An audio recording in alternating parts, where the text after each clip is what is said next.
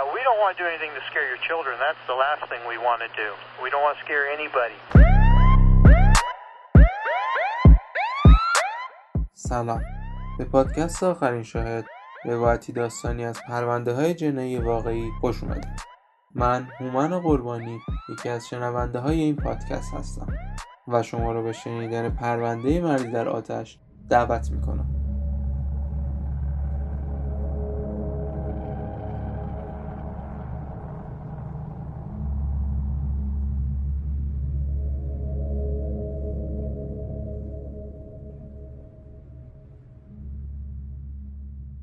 آسایشگاه کویکرز هیل تو سیدنی استرالیا یه مرکز مراقبتی صد تخت خوابی با ساختمونی شبیه حرف اچ بود و 35 اتاق مجزا تو چهار بخش A1, A2, B1 و B2 پخش شده بود. درای بیرونی آسایشگاه همیشه قفل بود و با دو کد مختلف یکی برای ساعت روز و یکی برای ساعت شب محافظت می‌شد. کارکنان آسایشگاه و بعضی از بستگان ساکنین کد روز رو می‌دونستن و کد شب فقط در اختیار کارکنان بود. آسایشگاه در مجموع 16 دوربین مداربسته داشت که داخل و بیرون ساختمون رو پوشش می‌داد و با حرکت فعال می‌شد و با فعال شدن هر دوربین زمان ثبت می‌شد. تمام داروهایی که تو مرکز مراقبتی کویکرز هیل نگهداری می‌شد تحت قوانین سختگیرانه توزیع و تجویز می‌شد. مهمتر از همه داروهای کنترل شده مثل اکسیکودون، وایکودین، متامفتامین و متادون بود که خطر سوء مصرف زیادی داشت. داروها توی اتاق بین بخشای B یک و B نگهداری می‌شد و با اینکه یه اتاق بستری بود هیچ تختی نداشت و فقط برای نگهداری داروها ازش استفاده می‌شد. داروها توی کمد بود که درش قفل بود و با یه کلید با کاور قرمز رنگ باز می‌شد. در اتاق هم همیشه قفل بود و با یه کلید با کاور آبی باز می‌شد و پرستار شیفت شب هر دو کلید رو داشت. اما قانون آسایشگاه این بود که برای برداشتن داروهای کنترل شده حضور همزمان پرستار کشیک و کمک پرستار لازم بود. بعد یه فرم پر می‌شد که اسم بیمار، تاریخ و ساعت و نوع و مقدار دارو در اون مشخص می‌شد و هم پرستار کشیک و هم کمک پرستار امضاش می‌کردن. هر روز پرستارای شیفت عصر داروهای داخل کمد رو با فرم ها مطابقت می‌دادند و فرم مربوط به اون روز رو بایگانی می‌کردن. ساعت هفت و نیم عصر 17 نوامبر 2011 پرستارهای شیفت عصر مرکز کویکرز هیل متوجه شدن 238 قرص کمه. بلافاصله با مدیر آسایشگاه تماس گرفتن و اونم به سرعت خودشون رسوند چون مسئله جدی بود. اونم کم شدن قرص ها رو تایید کرد و به پلیس زنگ زد. پلیس برای تهیه گزارش به کویکرز هیل اومد و با مدیر آسایشگاه و پرستارا مصاحبه کرد. اما بعد از چند دقیقه یه تماس اضطراری دریافت کردند و گفتن در اولین فرصت برمیگردن. مدیر آسایشگاه تو فاصله که منتظر برگشتن پلیس بود شروع به بررسی تصاویر دوربینای مدار بسته کرد هیچ دوربینی داخل اتاق نگهداری داروها رو نشون نمی‌داد اما یه دوربین راهروی بیرون اتاق رو نشون می‌داد مدیر آسایشگاه ساعت 3 و 42 دقیقه صبح تمام مدارک از جمله فرمها سوابق کامپیوتری تصاویر دوربین مدار بسته و جعبه داروها که باید انگشت نگاری می‌شد رو تو اتاقش گذاشت و در رو قفل کرد. در اتاق روز بعد توسط پلیس باز شد.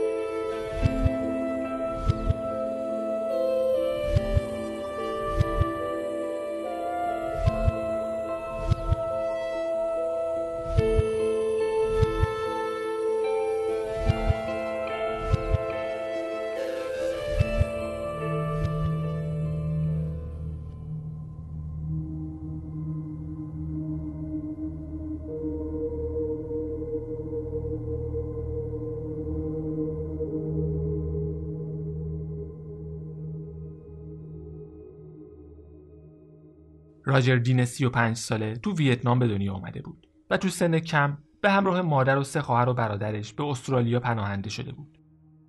پدرش هم موقع فرار از ویتنام جونش رو از دست داد. راجر از سن کم به جنس موافق گرایش داشت و همین باعث میشه تو مدرسه منزوی باشه و مورد آزار و اذیت بچه های دیگه قرار بگیره. تو نوجوانی دو مرد بهش تعرض کردن و تو 18 سالگی یه رابطه علنی داشت. گرایش جنسی راجر برای خانوادش قابل درک نبود و باعث درگیری و دور شدن از خانوادش می‌شد. رابطش با خواهر و برادراش تقریبا صفر بود و با مادرش هم رابطه دور و سردی داشت. با مدرک پرستاری از دانشگاه سیدنی فارغ و تحصیل شد و تو بیمارستانهای سنت جورج و سنت جان سیدنی سابقه کار داشت. تو سال 2004 رشته حقوق رو شروع کرد و همچنان به عنوان پرستار کار می‌کرد. درس خوندن و کار کردن به شکل همزمان اونم تو شیفت شب تأثیر زیادی روی رابطش با همکارا و همینطور الگوی خوابش داشت. بعد از مدتی معلوم شد سندروم روره تحریک پذیر داره و براش بنزودیازپین تجویز شد. یه جور آرام بخش که برای مشکل خواب و استرابش تجویز شده بود و تو سال 2007 راجر بهش اعتیاد پیدا کرده بود. تو سال 2008 یکی از دوستاش خودکشی کرد. مشکل سوء مصرف مواد راجر بیشتر شد و به این دکتر و اون دکتر می‌رفت تا داروهایی که می‌خواست براش تجویز کنن. نه فقط بنزودیازپین بلکه انواع قرص خواب، مسکن، قرصای افسردگی، داروهای روانگردان، آنتیبیوتیک و پنسیلین، داروهای ضد تهوع، فشار خون، آسم و غیره.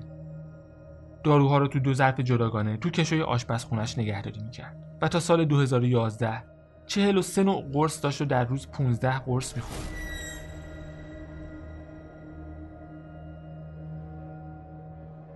تو جوان 2011 در حالی که تو بیمارستان سنت جان آف گاد مشغول کار بود تحت تاثیر مصرف دارو قرار گرفته بود. نمی‌تونست درست حرف بزنه. تعادل نداشت. به سختی راه می‌رفت و نمی‌تونست درخواستای ساده اطرافیانش رو درک کنه. راجر مدعی شد اختلال دو قطبی و افسردگی داره و اتفاقی که تو بیمارستان براش افتاده به خاطر این بوده که روانشناسش به تازگی داروهاش رو تغییر داده. یه گواهی آورد که روانشناسش امضا کرده بود. و تایید می‌کرد اختلال دو قطبی و افسردگی داره و داروهاش اخیرا تغییر کرده. و نشون می‌داد حالش خوبه و می‌تونه دوباره مشغول به کار بشه. اما مسئولین بیمارستان راضی نشده بودن. بهش گفتن نمی‌تونه شیفت شب بمونه چون باید تحت نظارت کامل باشه و اینکه توانایی زیادی تو برقراری ارتباط و مدیریت روابطش نداره که برای یه پرستار چیز خوبی نبود.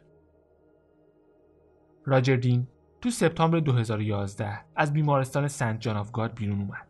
و چون خونش تو منطقه کوکرسیل بود شانسش رو برای استخدام تو آسایشگاه کوکرسیل امتحان کرد و موفق بود.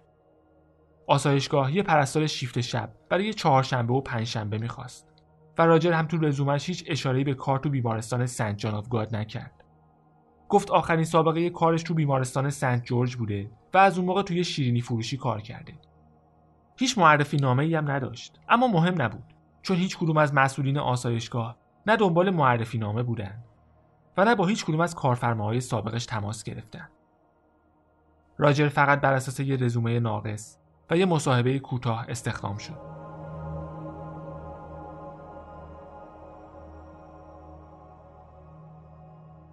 ششم سپتامبر تنها چهار روز بعد از استخدامش ایستگاه آتش نشانی کوکرز هیل یه دوره آموزشی ایمنی حریق در مراکز درمانی تو آسایشگاه برگزار کرد. و راجر هم تو اون دوره شرکت داشت. تو اون دوره تمام تجهیزات کنترل حریق و درهای ایمنی آتش و دود آسایشگاه و موقعیتشون رو نشون می‌دادن و درباره عملکرد و تفاوتشون توضیح می‌دادن. درهای ایمنی آتش طوری طراحی شده بودند که بلافاصله بعد از فعال شدن هشدار حریق بسته بشن و جریان هوایی که به آتیش می‌رسه مسدود بشه. مأمور آتش نشانی درباره پنل نشانگر حریق و سیستم هشدار اضطراری هم توضیح داد. 16 نوامبر 2011 پرستارای شیفت عصر لیست داروهای کنترل شده رو ثبت و بایگانی کردند. حوالی ده شب راجر به آسایشگاه اومد. لباسش رو عوض کرد و شیفت رو تحویل گرفت. راجر پرستار شیفت شب بود و هر دو کلید قرمز و آبی رو در اختیار داشت. شیفتش رو هفت صبح 17 نوامبر تموم کرد و تو این فاصله تصاویر دوربین های مدار بسته نشون می‌داد 36 بار وارد اتاق نگهداری داروها شده و زمان زیادی رو داخل اتاق بوده. وقتی پرستاره شیفت عصر آمار داروها رو گرفتن 238 قرص کم بود. راجر ساعت 10 و 23 دقیقه به محل کارش رسید و فهمید قرار پلیس به خاطر گم شدن داروها با آسایشگاه بیاد. اگر معلوم می‌شد داروها رو دزدیده، نه تنها دیگه نمی‌تونست به حرفه پرستاری ادامه بده، بلکه براش سوء سابقه ثبت می‌شد و مدرک وکالتش هم که چیزی به گرفتنش نمونده بود، به هیچ دردی نمی‌خورد. راجر چیزی برای از دست دادن نداشت، اما مشخص نیست دقیقا با خودش چه فکری می‌کرد. چون جنایتی که مرتکب شد هیچ کمکی بهش نکرد.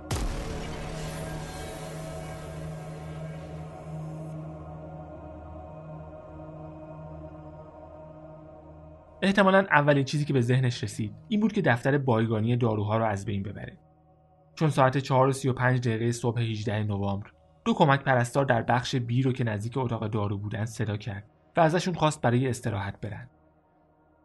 پرستارا قبول نکردن و گفتن نیازی به استراحت ندارن. پس به سمت دو کمک پرستار دیگه تو بخش A رفت و اونها رو به استراحت فرستاد و خودش تو بخش تنها موند. ساعت 4 و 51 دقیقه وارد قسمت ایدو شد که هیچ دوربین مداربسته ای نداشت. نزدیک 4 و 53 دقیقه با فندک که یه نفر تو آشپزخونه جا گذاشته بود. یه تخت خالی تو اتاق 19 بخش ایدو رو آتیش زد. I took the lighter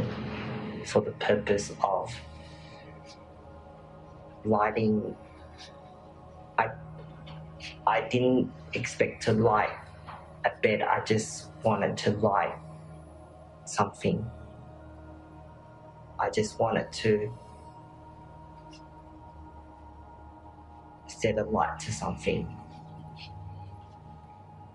It just so happens that there was an empty bed and I just did it to that.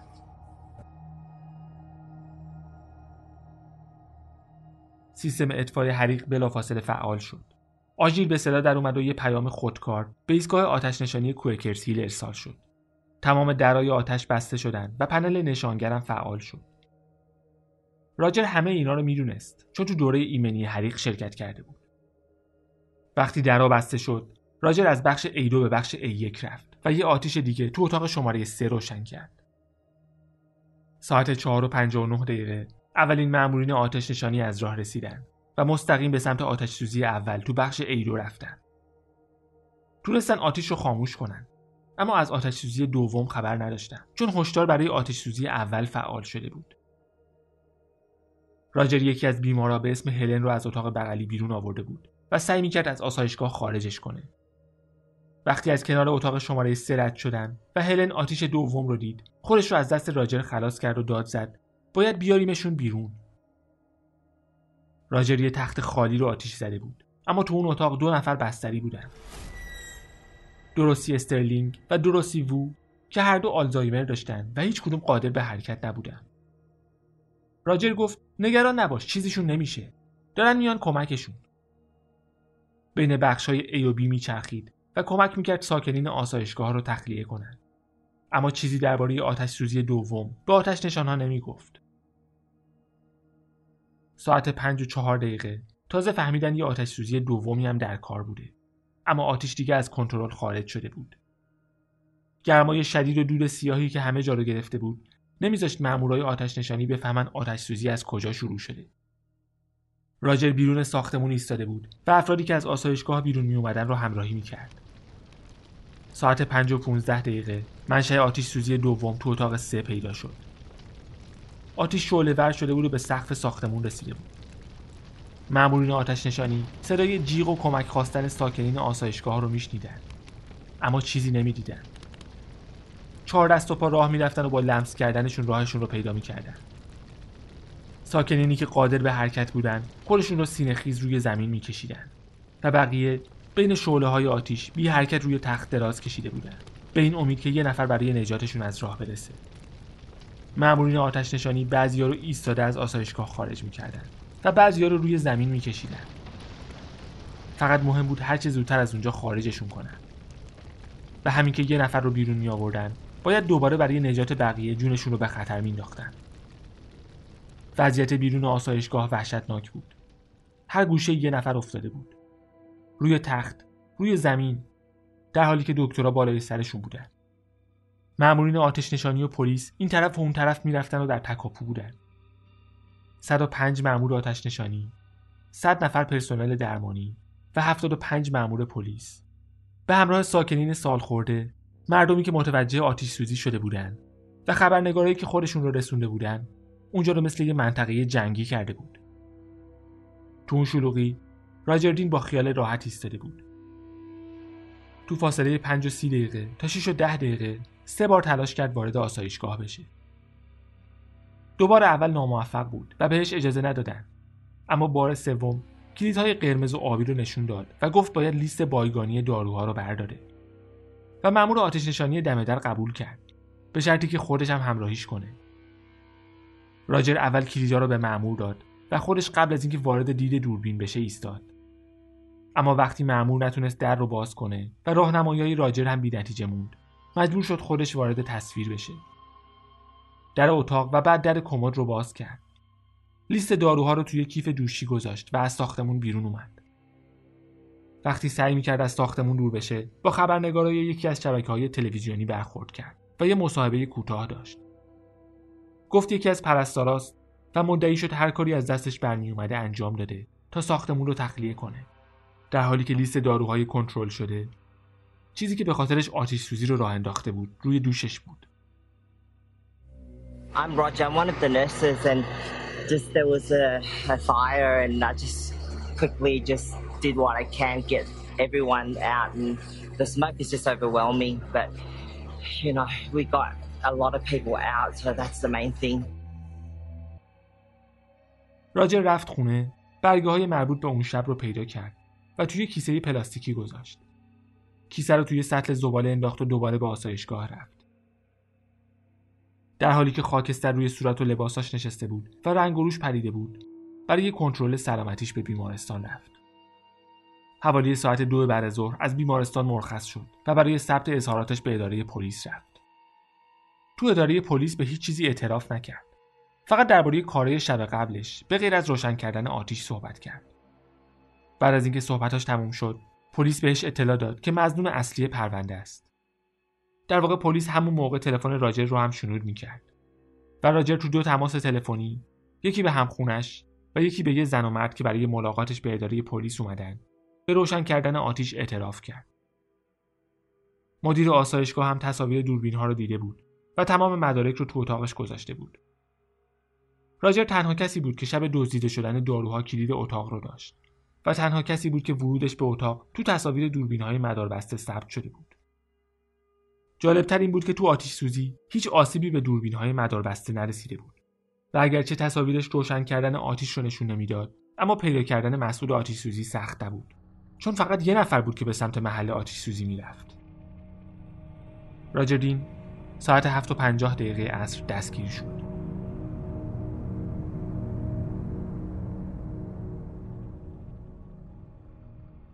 مأمورین امداد و نجات هر کاری از دستشون برمیومد انجام دادن. اما نتونستن همه رو نجات بدن. سه نفر تو آسایشگاه از دنیا رفتن و هشت نفر تو بیمارستان. لازم اسم قربانیان رو برای ادای احترام به اونها بیاریم دروسی وو 85 ساله. آلما اسمیت 73 ساله. رجینالد گرین 87 ساله. لولا بنت 86 ساله.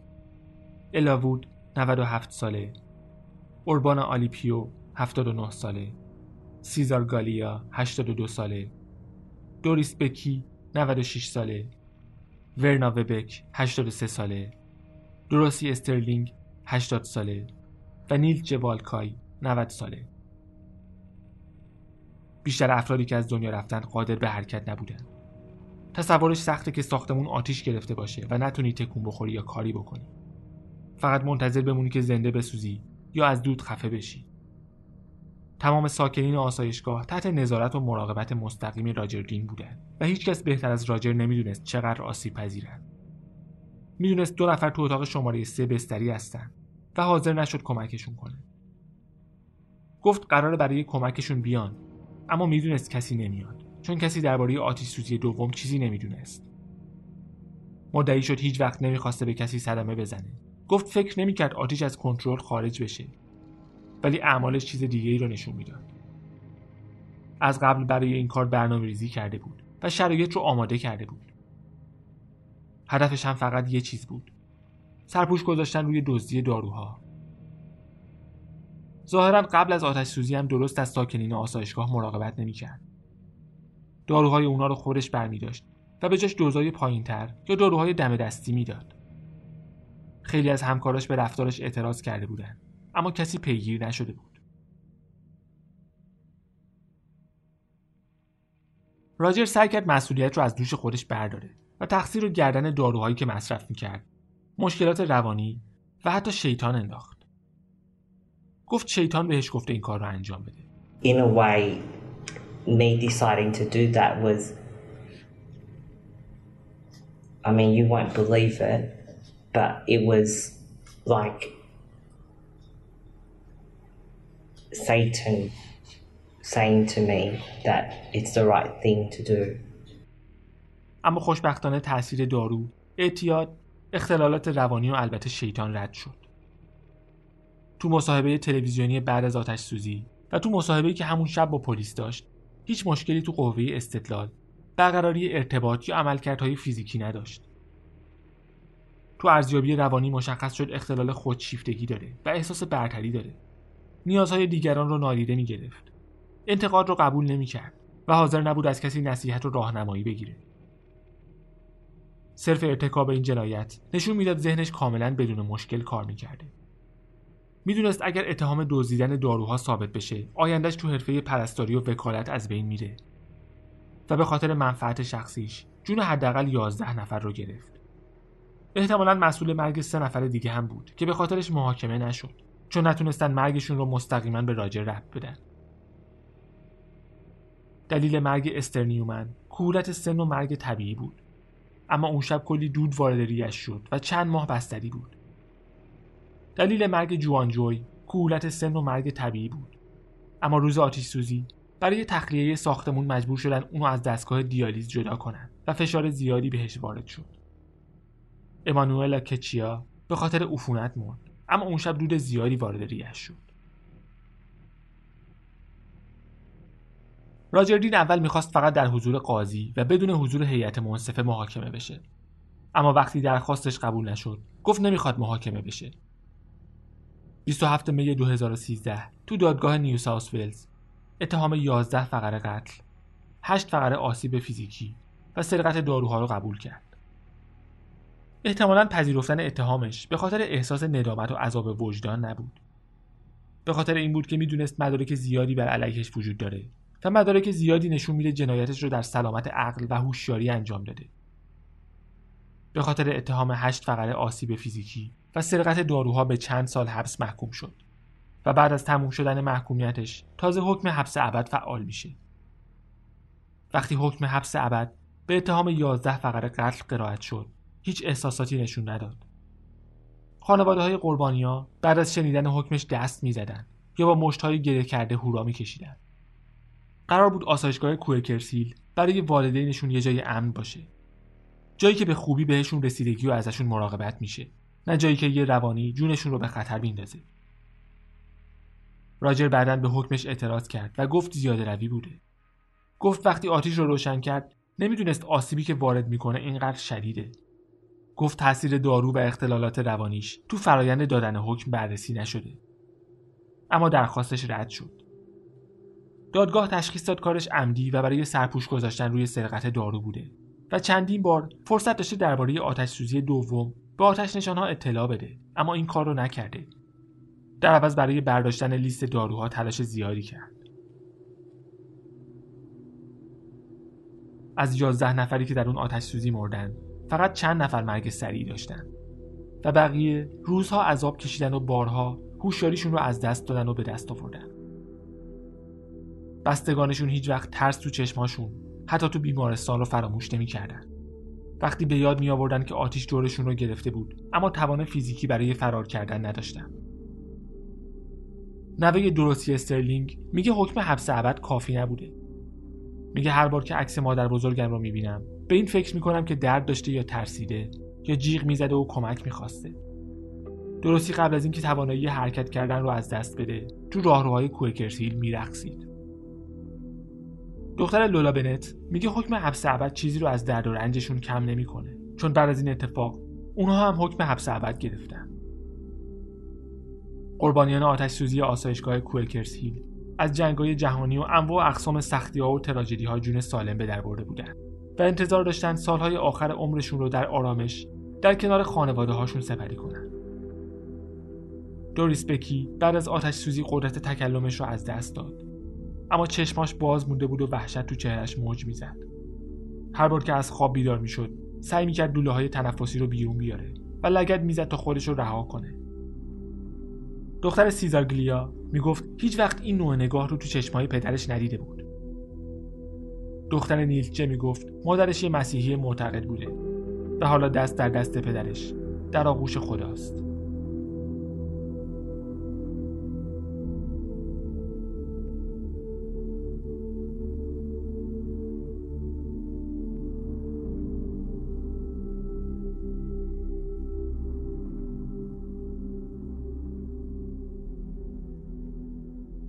در پایان این اپیزود دوست دارم اون رو با آتش نشانهای کشور خودمون مخصوصا مامورینی که جونشون رو در حادثه پلاسکو از دست دادن تقدیم کنم. احتمالا اصطلاح مثلث آتش رو شنیده باشید. اکسیژن گرما و ماده سوختنی. که اگه یکی از اونا رو مهار کنید می‌تونید آتیش رو خاموش کنید. خیلی از جنایت هایی که تا حالا بررسی کردیم هم یه مثلث داشتن. رست اولش یه فرد سرخورده یا بیمار. که رفتارهای ساده و کم اهمیتش به تدریج شدت پیدا می‌کنه. رأس دومش سیستم غذایی و نظارتی معیوب و رأس سومش اطرافیان بیتفاوت و منفعل. دوست دارم بعد از شنیدن اپیزودهای این پادکست به این فکر کنید که شما می‌تونید کدوم یکی از این سه رأس رو مهار کنید. تا شنبه آینده و پرونده بعدی مراقب خودتون باشید و به امید دیدار.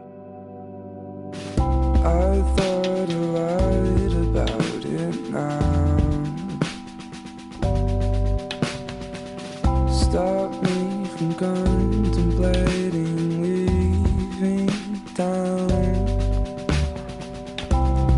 over the ocean.